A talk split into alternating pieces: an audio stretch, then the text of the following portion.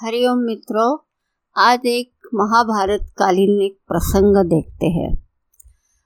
कुरुक्षेत्र में एक मुदगल नाम के ऋषि रहते थे। वे खेत कट जाने पर वहाँ जो गेहूँ आदि धान गिरते थे तो उसको बिनकर ऊंच, यानी बाज़ार उठ जाने पर या खेत कटने पर वहाँ बिखरे हुए अन्न के दाने बिन के वे अपनी जीविका चलाते थे। और सदा सत्य बोलते थे, किसी की निंदा नहीं करते थे। अतिथियों की सेवा का व्रत उन्होंने लिया था। वे मुनि मुदगल ऋषि जी अपनी पत्नी और पुत्र के साथ रहकर पंद्रह दिन में जैसे कबूतर दानी चुकता है, उसी प्रकार चुन के एक द्रोण धान का संग्रह कर पाते थे। उनके मन में किसी के प्रति कोई ईर्ष्या का भाव नहीं था और प्रत्येक पक्ष में पूनम और अमावस को यज्ञ करते हुए देवता और अतिथियों को उनका भाग अर्पित करके जो शेष अन्न रहता था, उससे अपना जीवन निर्वाह करते थे।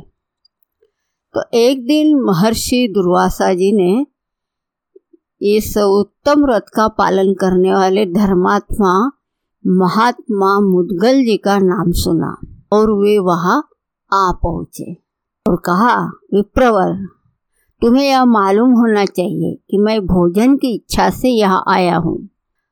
महर्षि मुदगल जी ने उनसे कहा, महर्षि, आपका स्वागत है। ऐसा कहकर उन्होंने उत्तम पाद्य, अर्घ्य आदि से पूजा करके तपस्वी दुर्वासा जी को भोजन अर्पित किया। परोसी हुई सारी रसोई वो खा गए।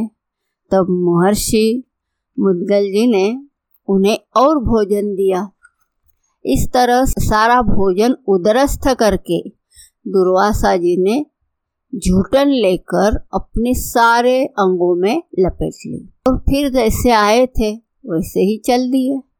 इसी प्रकार दूसरा पर्व काल आने पर दुर्वासा ऋषि जी ने पुनः आकर उच्च वृत्ति से जीवन निर्वाह करने वाले महात्मा मुदगल के यहाँ का सारा अन्न खा लिया। मुनि जी निराहार रहकर पुनः अन्न के दाने बिनने लगे। भूख का कष्ट उनके मन में विकार उत्पन्न करने में समर्थ नहीं हो सका। इस प्रकार उच्च धर्म का पालन करने वाले मुनिश्रेष्ठ मुदगल जी के घर पर महर्षि दुर्वासा उनका धैर्य छुड़ाने का दृढ़ निश्चय लेकर लगातार छह बार ठीक पर्व के समय आए। किंतु उन्होंने उनके मन में कभी कोई विकार नहीं देखा।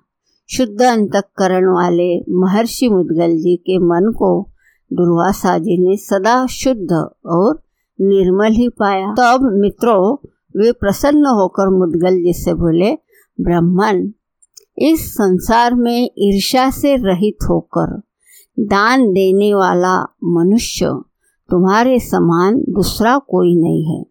भूख बड़े बड़े लोगों के धर्म ज्ञान को विलुप्त कर देती है। धैर्य हर लेती है। और रसना, जो सदा रस का अनुसरण करने वाली है, वह सदा रसीले पदार्थों की ओर मनुष्य को खींचती रहती है।